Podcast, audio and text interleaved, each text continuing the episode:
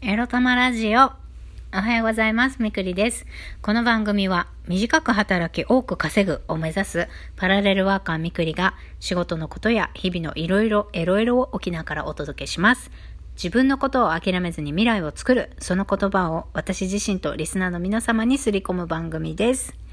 はい。月曜の朝、もう9時4分前になってしまって、えー9時前に皆様にこの番組をお届けできなくて残念ではございますけれども、えー頑張りますみくり。はい。頑張る前に、えー早速ですが、お便りとメッセージいただきましたので、テーマに入る前に読み上げさせていただきたいと思います。まなみさんから、はじめまして。いつも楽しく拝聴しています。みくりさんの飾らず自分をさらけ出して披露してくださるエピソードの数々に、時に励まされ、時に笑わせてもらっています。さて、今月初めに BTLS、ビューティートランスフォーメーションライブサミットですね、についてシェアされていましたが、女性は自分を好きになってからが人生の始まりという言葉に激しく共感し、最近女性としての自分をアップデートできていないなぁと感じたこともあり、参加してみました。結果、どの講師の方も素晴らしく、絶対に自分も変われるはずと思わせてくれました。それからというもの、新鮮な気分で美容に向き合えるようになり、さらには美容とは関係のない新しいことに挑戦し始めたりと、なんだか運気まで上がってきている気がします。こんな素敵な変化のきっかけを与えていただいたみくりさんに本当に感謝です。ありがとうございます。みくりさんの事業が大成功しますように、これからも応援しています。ということで、うわー、嬉しい。なんて温かいメッセージ、嬉しい。そして、差し入れ、元気の玉、いただきました。ありがとうございます。元気の玉大好きはい、ということで、ねえ、ビューティートランスフォーメーションライブサミット聞いていただいたんですね。嬉しいです。ありがとうございます。ねえ、このライブサミットの情報もね、いつもお世話になっているリスナーのタマさんから教えていただいて、あ、これはと思って、私にね、似たような方とか、私のリスナーさんとかもいいかなと思ってシェアさせてもらったんですけれども、リスナーさんからいただいた情報が、他のリスナーの皆さんにとってもハッピーな情報になって、とっても嬉しいです。ねえ、BTLS 良かったですよね。まだラジオでは話してなかったんですけど、ほんと、女性はね、自分を好きになるっていうことが本当に大事ですよね。もうほんとそこからですよ。やっぱ自分を好きになるにはどうしたらいいかって言ったらやっぱりね自分を大切にするねぎらういたわる自分のね素敵なところ素晴らしいところ美しいところをね自分でね見つけていく。まあ人に見つけてもらうのもいいと思うんです。自分の知らない角度で人は見てたりするから人に聞いたりね自分でこう発見したり深掘りして見たりして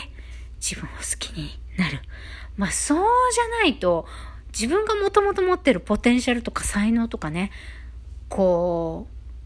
軽々とオープンに発揮できなかったりするんですよね、人って。きっと女性に限らずかもしれないんですけれども、やっぱり自分に自信を持つとか自分が好きであるっていうことが、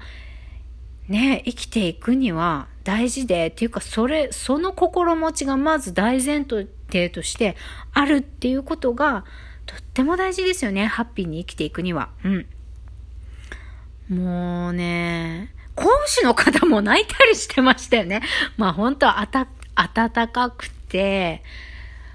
励まされて、勇気がもらえて、よし、やるぞって自分を鼓舞してくれる、インスパイアしてくれる素晴らしいライブサミットでしたよね。本当受講してくれて嬉しいです。そしてね、私にこの情報をね、教えてくださったリスナーのたまさん、本当にありがとうございます。ね。もうすごいですね。もう美容とは関係ないところまで挑戦し始めたと。いや、これはね、もう、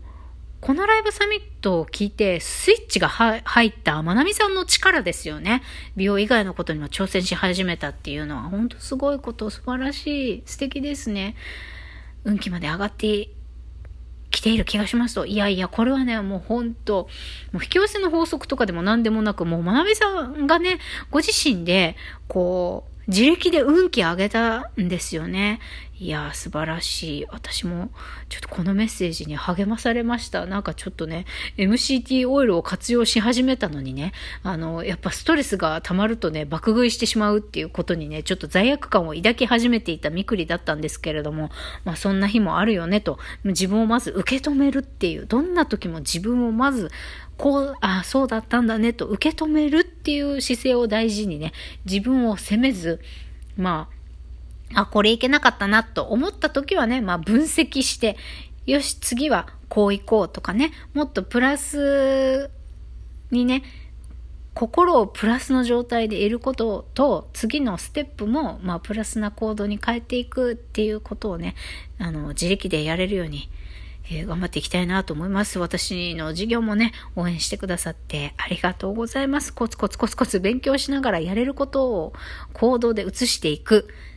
っていうことでね、どうにかこうにか自分の未来をね、もう、隙間風ぐらいの細さからでもいいから自分の未来をね、開いて開いていくっていうことからね、やっていきたいと思います。はい。そんなわけで今日のテーマは、えー、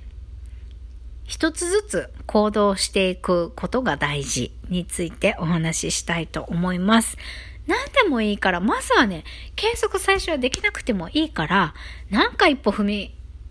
踏み出してみる、やってみるっていうことがね、ほんと大事だなって思います。先ほどのね、MCT オイルダイエットでの罪悪感っていう話が出てまいりましたけれども、いや、やっぱね、人ってってね、ストレスは良くないんだなということをね、痛感いたしましたよ、私は。MCT オイルね、確かに良き、良きですよ。皆さん。ダイエット、これからね、あの、減量したい、確実にしたいぞと思っている方は、MCT オイルの活用すごくいいと思います。あとね、ちょっと運動するとすっごい米食べたくなっちゃうんだよねっていう方もね、あの、まずはね、あの、運動はせず、食事でね、コントロールしてみてはいかがかなと思います。まあ、運動しちゃいけないっていうことじゃないですよ。お腹が空いちゃうほどの激しいのは、今ちょっとセーブしておいてね、まずは食事を変えて、あの、空腹になら、ならずに、えっと、減量していくっていうことから始めたら良いのかなって思いました。でね、行動していくにはね、モチベーションのキープが大事だと私は思っているんですけれども、このモチベーションのキープってね、やっぱ成功体験の積み重ねなんですよね。成功体験っていうとちょっと大げさですけど、たた、例えば私 MCT オイルのダイエットを始めました。うーん、そうだな。例えば、えー、っと、味噌汁にね、一杯入れるっていうことをやるとして、まあでもどうしてもね、米が食べたくなっちゃう日は、まあ、ちょっと食べてみるとかね、あのー、あ、これやっちゃいけないのにやっちゃったとかさ、や、やんなきゃいけないのにやらなかったな、なんてね、自分、罪悪感感じたり自分を責めちゃうことってあると思うんですけれども、いやでも、そういう時もあるさと。まあまたね、明日また挑戦しようという気持ちでね、まず自分を責めない。自分を好きになっていくにも、自分を大事にするにも、行動をね、自分が一歩新たにやり始めた行動を継続していくにも、まずは自分を責めず、三日坊主になってしまったことも責めず、まあ、また挑戦すればいいさと、自分をね、受け止め、励ますこと。ね、まずそれが前提として超大事で、それをやり続けるからこそ、行動ね、よし、明日も頑張ろうとか、えー、2日ぐらい空いちゃったけど、明日、明日またやるぞとか、3日で、えー、1週間ぐらいやってなかったけど、今日できたぞとかってね、自分で自分をね、こう鼓舞して、一歩を踏み出す。それを続けるにはね、やれたぞというね、成功体験、そういったものをね、増やしていくことがとっても大事で、私も今ね、こう MCT オイルのダイエットをやってるくせに、結局週末金曜日の夜とかね、ああ、一週間頑張ったぜってラーメン家で食べちゃうみたいなことをやって、うわーって罪悪感になってたんですけれども、まあそんな自分も認める。まあ確かに一週間ね、頑張ったもんねと、食べたいもの食べたくなるよねって。1週間に1回ぐらいはね、自分にまあ許してあげてもいいよねと、週末ね、運動するとかそういったことでね、まあ運動っていうかウォーキングぐらいですね、リカバーすればいいじゃないという感じで、あのーまあ自分に厳しくすることも大事なんですけれども、程よく甘く、厳しすぎず優しすぎずっていうバランスを保ってね、えー、成功体験を積み上げていく。お、今日やれたっていうことをね、積み上げていくっていうことが大事だと思います。まあそれがね、楽しくできりゃ一番いいですよね。うん。あの、何でもね、楽して痩せるとか、まあいろんなキャッチフレーズありますけれども、楽して痩せれないんですよ。あの、工夫なんだろう。辛いと感じない工夫をすることが大事なんですよね。そしたら、あの、辛いと感じない、あ、楽にやれるなってなるように自分にフィットした方法を見つけることが大事なんですよね、何事も。だから、まずは、でもまずは第一歩としてね、あ、やってみたいとか、ワクワクすることやってみる。そして、あ、ちょっと自分を磨くことを忘れてましたわ、最近。また再開してみるわ、とね。軽い、フットワーク軽く一歩を踏み出すことがまず大事。それで、それやり始めたら、やり続けられるために、こう、自分がね、楽に続けられる方法を模索するっていうことが大切ですね。ね、一つのことをね、一歩踏み出したら継続することが大事。それには、えー、どんな時もね、自分を責めすぎない罪悪感を感じたとしたら自分を受け止める、許す。そしてね、えー、自分を鼓舞してあげる。まあでも明日頑張ろうよとか言って鼓舞する。うん。で、えー、きつい方法じゃなくて自分が楽に、気持ち楽にやれること、負担が大きくなくやれることを探し続けながら一歩一歩積み重ねていくっていうことが大事だと思います。綺麗になることも才能を開花していくこと、自己表現をしていくことも楽じゃない時もあるけど楽しみながらやっていきましょうね。それではまた。